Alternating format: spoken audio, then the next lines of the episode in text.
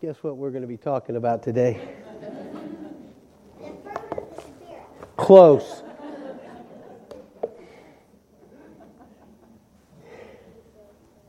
So we're in the Gospel of John, and uh, we're preaching through each chapter leading up to Resurrection Sunday, and then after, and we're going through the whole book of John. And this week, we're going to talk about chapters 13 and 14.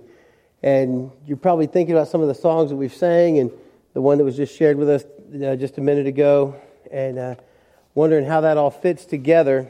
Um, you see, John writes about Jesus' final week here on earth from kind of a different point of view than you're going to read in the other Gospels.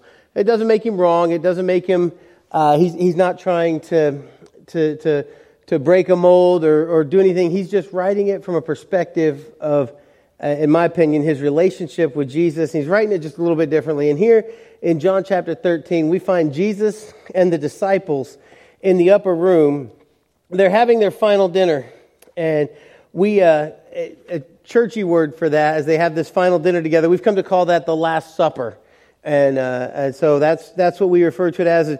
It's an example that we use as we look back at our time of communion. We, we remember the Last Supper. A lot of times you'll hear someone say, on the night Jesus was betrayed, he, he took bread and he broke it and he, he took the wine and he shared it. And, and so this, this time is, is the example that we follow when we have communion with one another and with God uh, every Sunday. And now I've titled this message, Communion Restored, and you're probably wondering, what does washing feet have to do with communion? well, stay with me because I made the connection. Uh, There are a couple of things I'd like for you to consider as you hear the message today.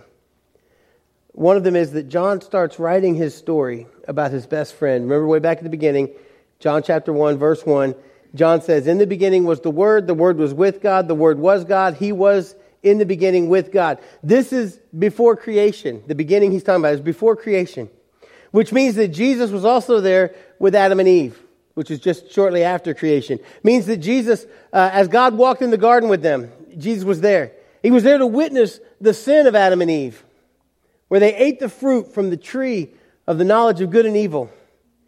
You see, it was in the beginning when Adam and Eve broke their personal communion with God. It was in the beginning when God said that because of this sin, we would be separate from Him.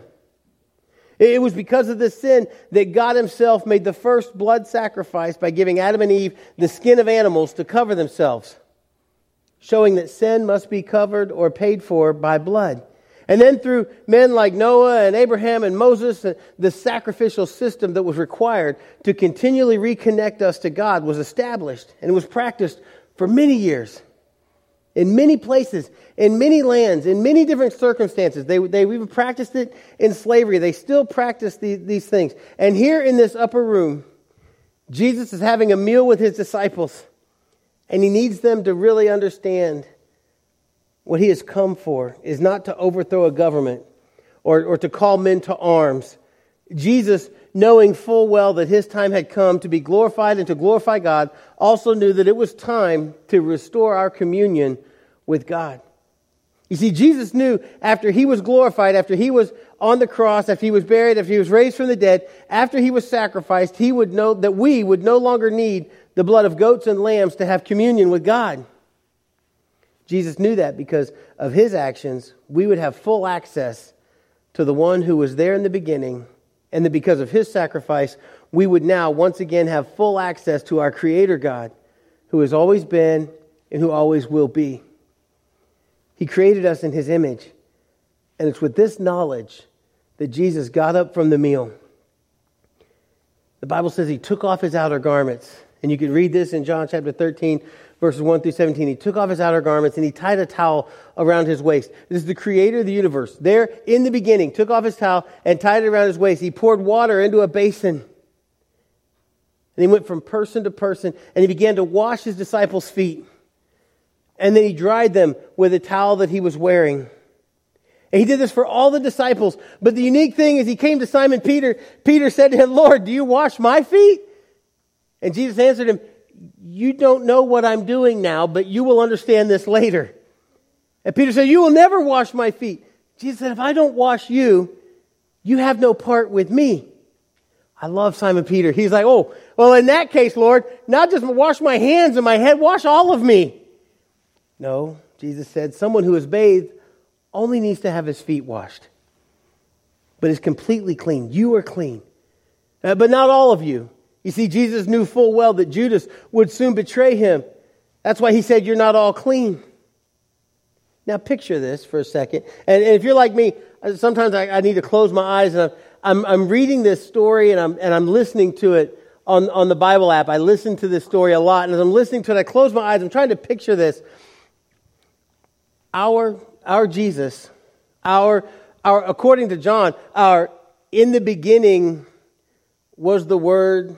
The Word was with God. The Word was God. The Word was with Him. Our in the beginning Creator, Lord, Savior, is on his knees, going from, from one person to the next, pouring out water, washing their feet, and drying them off with the towel that he's wearing. And he's explaining to them while he's doing it what he is doing. You see, that's what my Jesus does. He gets down where we are and he redirects us to where we should be. This is not about the disciples having dusty, dirty feet from a long day of walking around. This, this is about Jesus making sure that they don't have dusty, dirty hearts. He is preparing them for the time when communion will be restored between his Father, the Creator, and his friends, the created. So when he had washed their feet, the Bible says he stood up, put on his armor, put on his outer garment, put on his outer garment. I'll get that and he sat down again. And then he asked them a question. He said, Do you know what I've done to you? I, I kind of wish that John would have left that open for some of them to answer. I'd like to know what Thomas and Philip and some of these guys, I'd like to know their answer. But he, he doesn't. And Jesus goes on. He says, You call me teacher and you call me Lord, and you are correct in saying this because I am. So if I, the Lord, and the teacher have washed your feet, you should also desire to go and wash one another's feet. I have given you an example, and you should do for others as I have done to you here tonight. Most certainly, I tell you, remember this a servant is not greater than his master, neither is one who is sent greater than the one who sent him. If you know these things, here it is. If you know these things, blessed are you if you go and do them. You see, Jesus washed the disciples' feet. And then he said to them one of my favorite words. He said, Go and do likewise. This is about so much more than feet. This, this is about serving. This is about discipleship. This is about teaching. And most importantly, this is about love. Not your typical boyfriend, girlfriend, love, puppy love, not that kind of gooey love. It's not even about like phileo, which is like our brotherly love. It's not that. This is about agape love. Jesus is telling his disciples to love one another and others the same way that God loves us.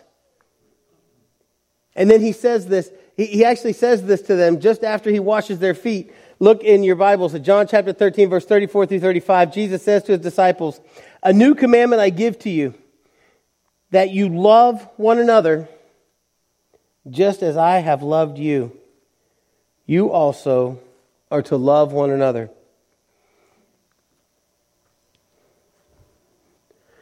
That's the easy part. The second verse is the hard part. Because Jesus says to them, Say this with me. By this, all people will know that you are my disciples if you have love for one another.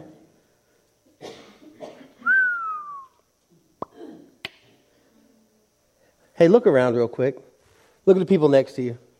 Look at them. Look at them. Lindsay, quit staring at me. Look, look at, look at Bradley. Look around. Look at him. Do you love them? Do you even know them? Do you love them even though you know them? That's, that's the hard one right there. That's the kicker. That's right. All right? That, that's hard. But Jesus says this commandment, he just washed their feet. He said, go and do what I've done. Go and serve, go and, go and teach, go and disciple, go and love. And he says, not only that, a new commandment I give to you that you love one another just as I have loved you. You also are to love one another by this, by your love. All people will know that you are my disciples if you have love for one another. Jesus tells them and us that we should love one another. He doesn't say we should judge one another. Oh, man. I'm good at that one. That one's easy. No, he says we have to love one another. He doesn't say we should accuse one another. Hey, you know what you did? Yeah, but you know what they did? No, he doesn't. He doesn't say we should. He said we should love one another. He doesn't say we should expose one another's weakness. Excuse me. Or their age. I got it for you, Larry. You don't expose things like that. I got a jar of honey in the car. That's right. We're to love even the old people, Scott. love. Not accuse, not, not any of these things, not, not judge, not expose a weakness. He said we should love one another. Because when we truly love one another, I think that's a step to restoring that communion with God.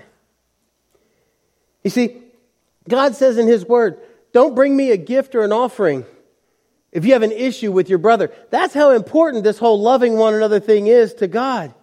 Don't bring your offering or your gift if you have an issue with your brother. He says, don't have communion with me if you have an issue with a brother or sister in Christ. Actually, Paul wrote this to the Corinthian church, okay? And he said to them, so then whoever eats the bread or drinks the cup of the Lord in an unworthy manner will be guilty of sinning against the body and the blood of the Lord. That's 1 Corinthians 11 27. Listen, it's easy to take this uh, as referring generally to our personal sinfulness. Oh, I, I have to be right and, and I have to straighten myself out to, to take communion in a right, rightful way, in a, in a good manner, in a, a worthy manner.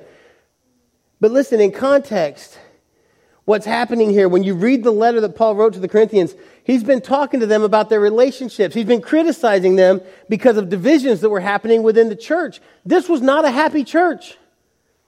When he wrote this, the Corinthian church was not a happy church. And so when he talks about bringing judgment on themselves because they're not discerning the body of Christ, it's, it's not the bread of communion he's talking about, but the church.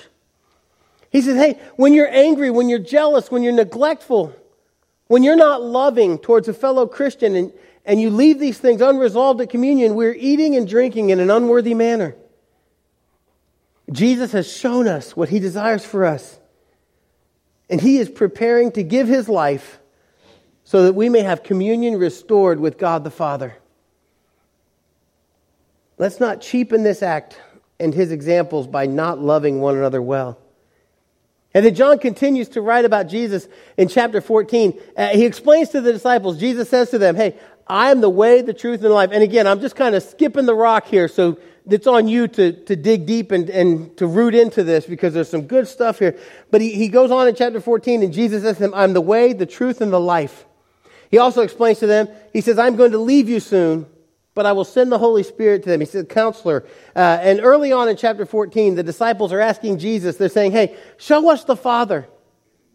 Thomas says it. Philip said, and Jesus says to them, I and the Father are one. If you have seen me, you have seen the Father. Hey, as a matter of fact, Thomas, Philip, are you paying attention? Because not only have you seen the Father, the Father just finished washing your feet and asking you to go and love and serve others in the same way. And as he, and again, my mind opens up to some of these things, but as he reminds them again of what he said to them in, John chapter 14, verses 15 through 31, just after he washed their feet, he starts back off right there. If you love me, you will keep my commandments. And he just told them, a new commandment I give you, right? Love one another. By your love, everyone will know. Okay, so, so staying with me. Good. He says, uh, and I will ask the Father, and he will give you another helper. This, this is what we're talking about to be with you forever. Even the Spirit of truth, whom the world cannot receive because it neither sees him or knows him.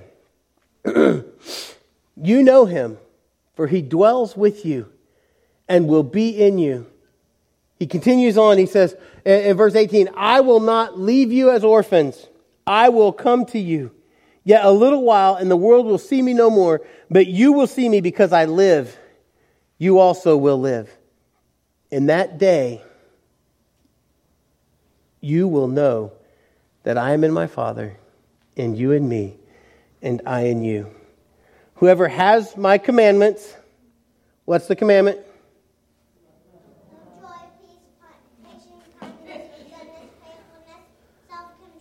Boom. Hey, Paul, I'm going to put a pin in that real quick.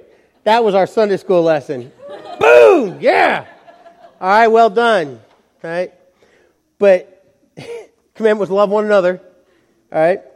And, and even, and, and, and this is not Jesus changing his mind. Because when they asked him what the greatest commandment was, he said, Love the Lord your, your God with all your heart, soul, mind, and strength, and love your neighbors yourself. So he's not changing his mind. He's just saying it differently to make sure that they all understand. I really think he's saying it differently to make sure that we all understand. Okay, so he says, Love one another. Where are we at? Who, whoever has my commandments and keeps them, he it is who loves me. And he who loves me will be loved by my Father, and I will love him and manifest myself to him. Judas, not Iscariot. John's like letting you know he, he left. He went to do his thing. There's another Judas. He said to him, Lord, how is it that you will manifest yourself to us and not to the world?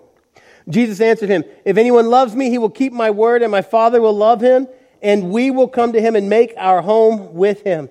Whoever does not love me does not keep my words, and the word that you hear is not mine, but the Father's who sent me.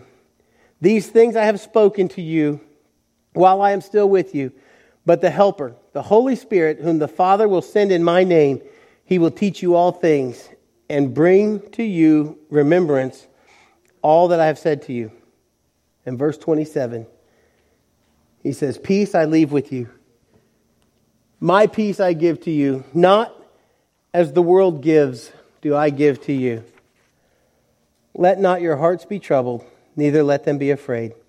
You heard me say I was going away, and I will come to you.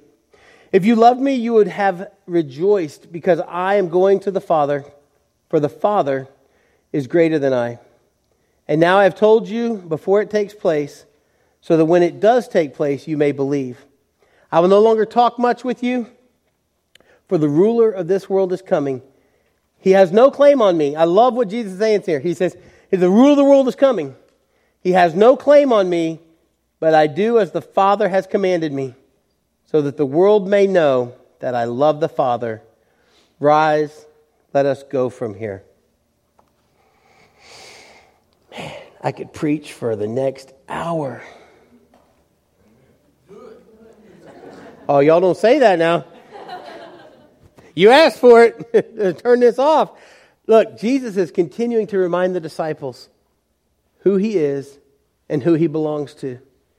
And he also continues to remind them of what will come. Why is he so focused on them? He is about to begin his shadowy journey to the cross. And he wants his disciples to be comforted before it even happens. He's told Peter, You will deny me, but I, I will still wash your feet.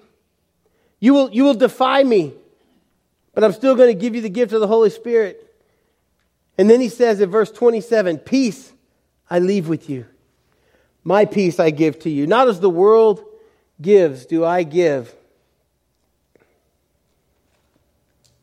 Let not your hearts be troubled, neither let them be afraid.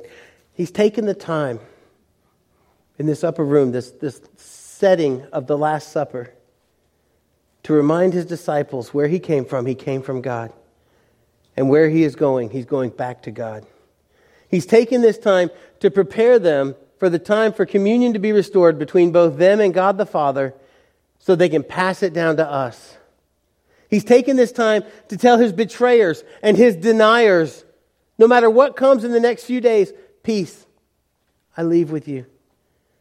Jesus' friend John is once again showing us a very human side of Jesus while showing us his eternal side as well. My peace I give to you, he says, not as the world gives peace.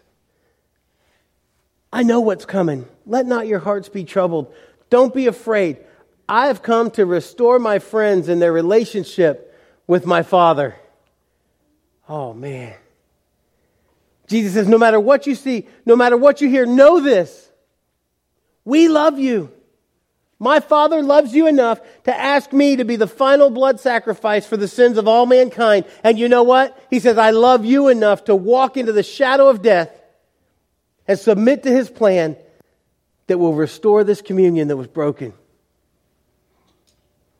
The question is, and this is what he asks his disciples Do you love me enough to go and love others as I and the Father have always loved you? Do you love me enough, Peter, to go and serve others how I have served you? Do you love me enough, Philip, to go and teach others what I have taught you? Man, Peter just thought he was getting his feet washed. Brothers and sisters, when we allow Jesus to truly restore our communion with God the Father, it's so much more than, than this foot washing that took place. It's, it's really a heart scrubbing, if you will. It's a total life change. When Jesus first called some of his disciples, he said to them, Follow me and I will make you fishers of men. And it sounds so simple on the surface, but folks, when we choose to follow Jesus, we also choose to be changed by Jesus.